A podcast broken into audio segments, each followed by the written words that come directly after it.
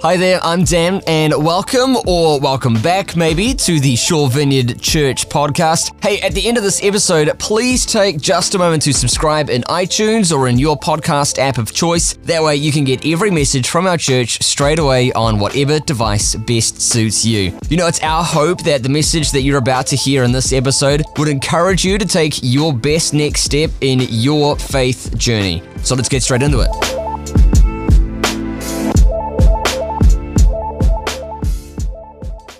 So uh, my name, if we, we haven't met before, is, uh, is, is, Dan. Vic introduced me as DG before uh, because you know a, a, ton of people called Dan, and so DG is just an easy thing to go by. Uh, up until, just by sort of way of introduction, up until April of last year, I was a host on Rhema.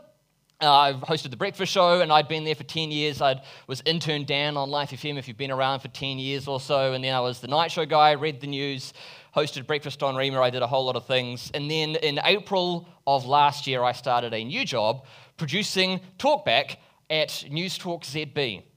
I am the behind the scenes guy to Marcus Lush. If you've seen on Facebook that clip that went viral around September, October last year about the woman who wasn't sure how to pronounce a certain place name in the South Island. Hundreds of thousands of people watched that video clip. We made it into all of the newspapers. It was all that kind of thing. Marcus is not necessarily known for news conversation and controversy. He is more known for four hours of talk on pies or on roundabouts or on that kind of thing. But when I started on April 1 last year, and this isn't going by the way.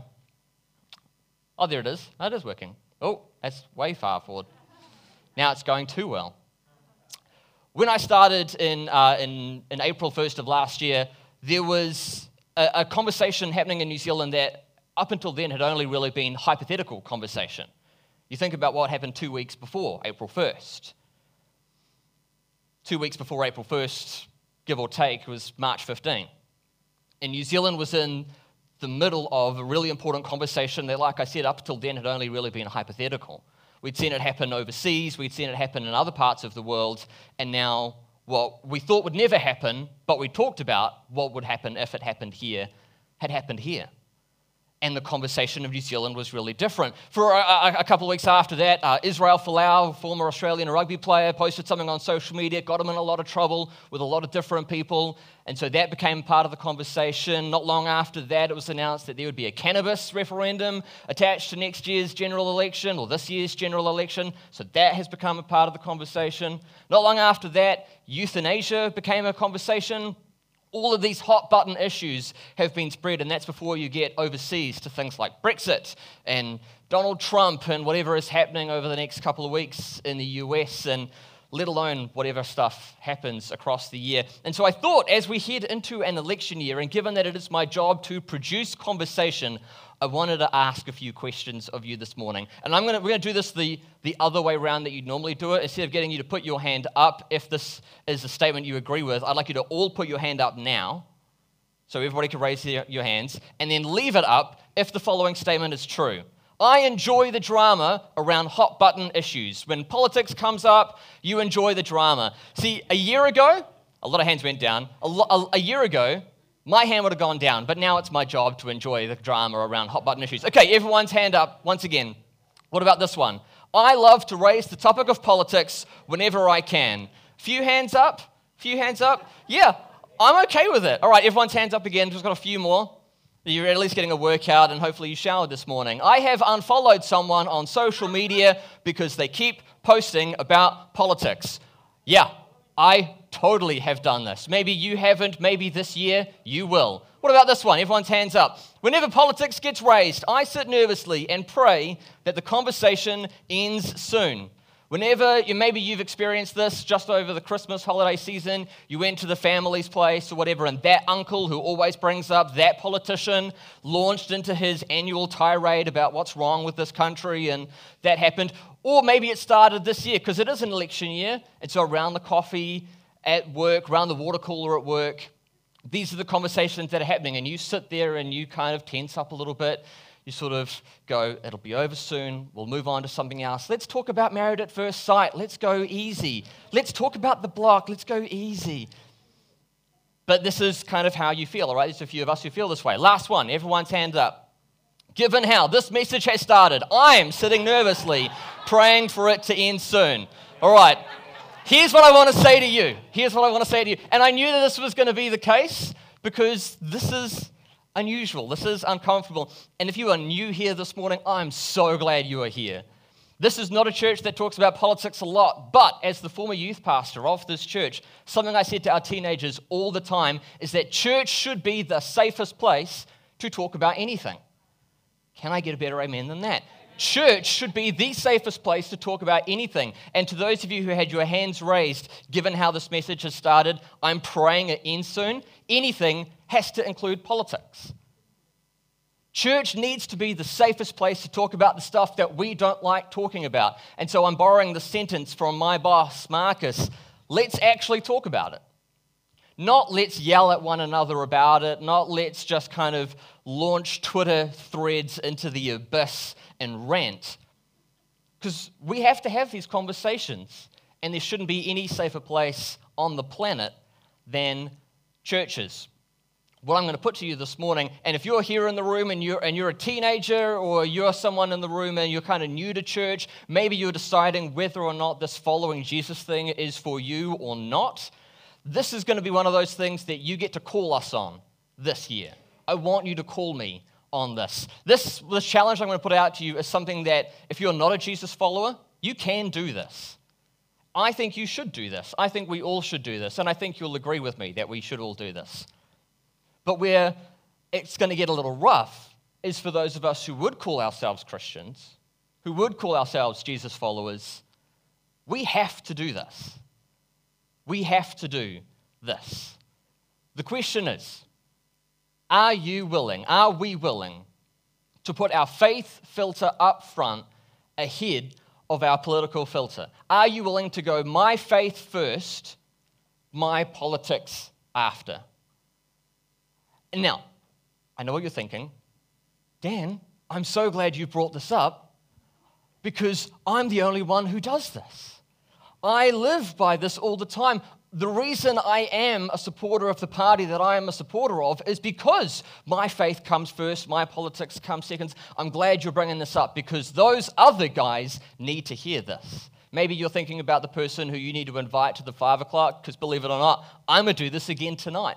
And you can invite them along and you can say, Look, I, I, you need to come and hear what this guy has to say tonight. I need you to start putting your faith before your politics. We always do this. And you can ask anybody about why they vote the way they vote, and if they wanted to, they could twist the Bible into it. They could, they could bring Jesus into it. If Jesus was alive today, he would support national. Of course he would. Jesus was always right, national is right, Jesus would support national, or because of its values. Jesus would support Labor if he was here, if he was here today, Jesus would support Labor because Jesus was a healthcare and welfare dispensing machine. If there was ever a party that Jesus would align himself with, it would be Labor. Right? Maybe not. Jesus was, would, of course, be a supporter of the Greens. Social justice, care for the environment, of course, Jesus would be a supporter You can bring Jesus into any side you want. And for ages, since Jesus was on earth, this is what people wanted. They wanted Jesus on their side. Now, in preparing for this, I've done quite a lot of research. I have listened to sermons from pastors from all around the world on all different kind of sides of politics. This was one guy, Tony Evans, he's an American pastor, and he said this Jesus did not come to take sides, Jesus came to take over.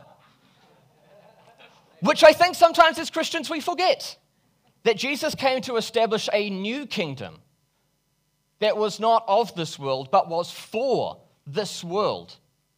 That Jesus did not come to pick a side, Jesus came to take over all of the sides. And he established something that the Apostle Paul, and Paul steps onto the pages of history as someone who hates Christians. After the resurrection, Paul is tasked with stamping out this Nazarene sect. And, and Paul decides, he meets a resurrected Savior, and it changes his life. And in all of his letters in the New Testament, you go through and you read, Paul refers to this thing called the law of Christ. What's the law of Christ? Paul's referring to, you might not have heard of this phrase before, but it's in a couple of his letters. We'll get to in a sec. The night before he's arrested, Jesus has his closest disciples together. At the Last Supper, you might have heard this story, and Jesus has washed his disciples' feet, and then he says to them, A new command I'm going to give you. At this point, there were 613 laws, 613 commandments that the Jewish people were living by, right? This was the law of Moses. So Jesus says, I'm going to narrow this down for you. Not even just to the two, to love God and love others, which is the mission statement of our church, which is great. I'm going to make it even easier than that. One new command love one another. And then he adds this little caveat not love one another like you think they deserve to be loved, or not even what you know they call the golden rule love others as you would want them to love you. No, no, no, no, no. Take your cue from me, Jesus would say. As I have loved you, so you must love one another. These are the marching orders. This is the law of Christ that Paul refers to. If you read any of Paul's letters, all he's doing is applying this to everything. He's taking your everyday life, or the everyday life of the audience that he's writing to, and saying, Here's how you live this out. Here's how you love one another as Jesus loved me. Here's an example. To the church in Corinth, Paul wrote this Though I am free and belong to no one, I have made myself a slave, strong language, to everyone so that I might win as many as possible. Anything short of sin, Paul is saying, anything short of sin, I'm a do to win you.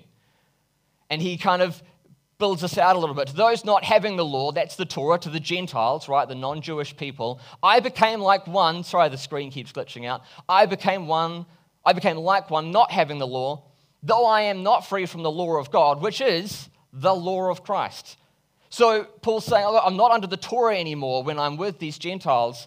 I'm still under God's authority, because I'm following the law of Christ. But I'm going to become like a Gentile when I'm with the Gentiles, as I'm trying to bring them into the kingdom of God and introduce them to the person and the miracle of what Jesus did on earth for earth, for the people of the world.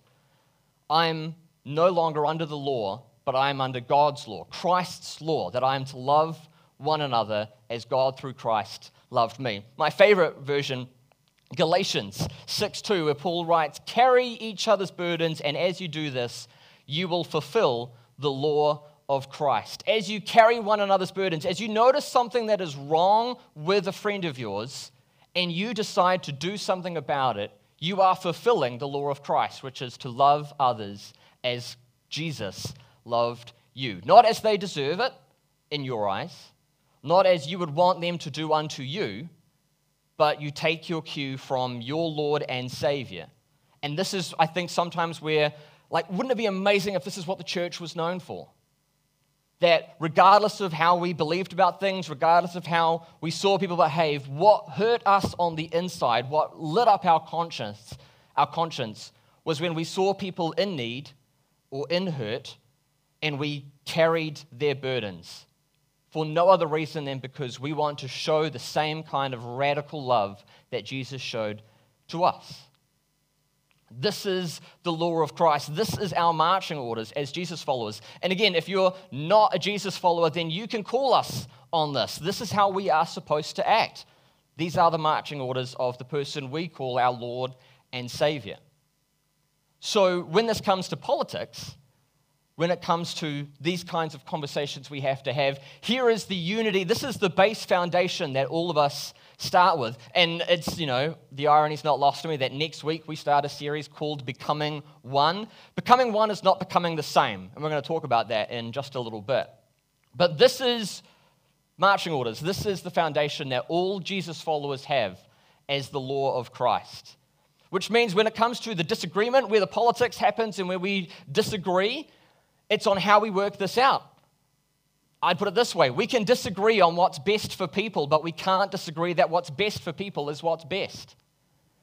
We can disagree that on, on the solution to the problem, but we can't disagree that we have to have a solution to the problem. That what's best for people, what is going to show Jesus' love to people, that has to be what we're after. So, uh, an example might be poverty, right? Every political party has an idea on how to solve poverty or how to work on poverty. They'll all have different solutions as to how to go about it. But the thing we as Christians can all be united behind is the cause of eradicating poverty. and you can kind of apply, we all think that life is sacred, that life is precious and is, and is worth living because we are loved. And therefore, we are to show that love to others as Jesus showed love to us. And other political parties will have different views as to how to do that and how to show that. But we all have to agree that what is best for people is ultimately what's best. And where the disagreement comes from and where the tension comes from, even within church, it's not like all Christians believe the same thing. Comes from this thing called Miles' Law. If you don't know, Rufus Miles was an assistant secretary to three US presidents in the early 20th century. And he, uh, after he retired, he wrote a ton of books that are taught in universities all around the world on building social welfare, or on building kind of good societies around the world. And Miles' law is this blank screen. Where you stand depends on where you sit. This is Rufus Miles' law. Where you stand depends on where you sit. What he means by this is that your cultural context, that's where you sit, determines your perspective on where you stand. You might not have thought about this, but you can kind of run the process through. Your political views and your values weren't formed in a vacuum. You didn't just get them, it's the product of the years of life that you have lived, some of the decisions you have made, some of the decisions that have been made for you.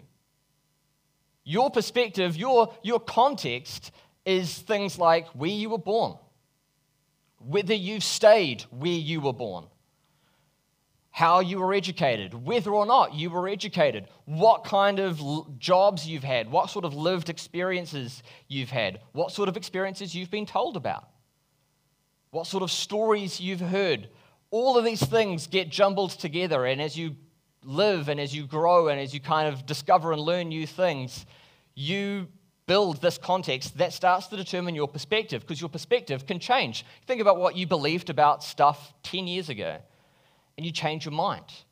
And that's okay because your cultural context has changed. You've learned something new, you've experienced something different, you met someone different, and it's kind of brought new things into the light. Controversially, the quote that I think sums this up the best is from someone who's not a Jesus follower. In fact, it's one of the most famous atheists of our time. His name is Sam Harris, and he says this Pay attention to the frontiers of your ignorance. I love this phrase. Because whenever you talk to somebody, even if they're a Jesus follower, a fellow Christian, and you talk to them and you come away from that conversation, and I've done this, right? Producing talkback, I sit at my desk with my headset on and I'm slamming my fist on the table, going, I do not understand how this person could be so why, why are they following this? And the first thing that you say is the truth. There is something I don't understand. I don't know how anybody could support such a politician. The first thing you said is the truth. There is something you don't know. So pay attention to the frontiers of your ignorance. This means that when James, who was the brother of Jesus, and I always make reference to that because what would you have to do to believe that your brother was the Lord and Savior of you? Like, because this was James's story, right? As Jesus was on earth doing his ministry, James thought his brother was crazy. And then James believed in the resurrection of Jesus. And he became the leader of the church in Jerusalem. And we have a letter from James that has such great truth when it comes to conversation. We should be, if you've grown up in church, you know this quick to listen and slow to speak and slow to become angry. Quick to listen, slow to speak and slow to become angry. That when you listen to people who've had different experiences than you, you might learn something. And wouldn't that be great? And what I love being here on the North Shore and being in a church that is so diverse, you're in the greatest opportunity, you're in the greatest place to learn ever. Because in this church, we have nine different generations, we have half a dozen or a dozen or so different ethnicities. We have people who have lived in the same house their entire adult life, and people who moved here weeks ago. We have people who have always known what they were going to do with their adult life. They've had the same job, the same career. That's me for 11 years. I've been in radio, it's all I've ever known. I have no idea what it is to be a university student because I never went. I have no idea what it's like to have a, a, a relative Kind of, I, don't, I don't think so anyway. It's not in my I can't, can't, can't think through. I, I don't really know what it is to have someone um, suffer sort of un- unemployment or, or not really know where their next meal is coming from. Because I, I've lived in a house where it's like, well, there was confidence that the plan is set, it's, it's all good. You maybe have never experienced addiction or been in a family dynamic with someone who is an addict. And so you don't know. But you can learn because you are in community. As you get connected, I love that that's the theme for our church for this year. As you get in the face of people who are not like you, because it's really easy to get into the echo chamber. You just ask about the Facebook algorithm and it just shows you the stuff that you want to see over and over and over again. But you've got to get into people who aren't like you so that you can learn something. Don't let ignorance be what you are known for. Here's why this is really, really important. It's the second half of the law of Christ that I mischievously left out. A new command I give you, Jesus said. You are to love one another as I have loved you. Not like you think they deserve it, not like you would want them to love you back, but as I, has loved, I have loved you. So you must love one another. And then Jesus gives us the why. By this, everyone will know that you are my disciples as you love one another. This is the salt and light that we get to be in an election year. How we talk about politics, how we talk about these hot button issues, how we approach one another is how we get to show the world what the church is like, what Jesus is like. We are supposed to influence culture. So, your workplace, that person that you vehemently disagree with, that relative that just kind of always grinds your gears and you don't understand why they say the things they say or why they believe the things they believe, your call as a Jesus follower is to love them as God through Christ loved you. Because the three best relationships, this is another phrase I picked up at a conference when I was a youth pastor. The three vital relationships for any Jesus follower intimacy with God, community with other believers, influence with outsiders. And it's the influence with outsiders that we are so quick to lose in an election year. I want you to keep this in mind. And if you're a teenager, as you grow up and you start having these conversations, hold on to this sentence and it could serve you forever. The you beside you is more precious to God than your potentially flawed view. Because God did not come to pick a side, Jesus did not come to pick a side, He came to take over. And it is more important that you maintain a relationship. It is more important that you show God's love than you are right. I think Jesus would say that. A relationship is more important than you just being right. I have flown through this because it's awkward and uncomfortable. In conclusion, should you have an opinion? Of course you should. Of course you should have an opinion. Should you phone talkback to argue your point? Please do. Please phone talkback and argue your point. I love it. I love it. I divert, honestly, the conversations that we get to have this year are super important. And Marcus says, let's actually talk about it as opposed to you just ringing up and ranting and then hanging up, or him just ranting and then hanging up. It's actually, no, let me learn something from you because you're different than me. You're older than I am. You've had a different lived experience than I have. And so I want to learn from you. And maybe you can learn from me because I'm different than you. I'm younger than you or I'm older than you. And you could learn something from me. And maybe we might change each other's minds. And that would be all right. So, should you have an opinion? Yes. Should you argue your point? Yes. Should you make a point at the expense of influence? Nope. Don't give up influence for the sake of a point. Should you burn a bridge? Of course not. It's not worth it. No relationship is worth a bridge burn.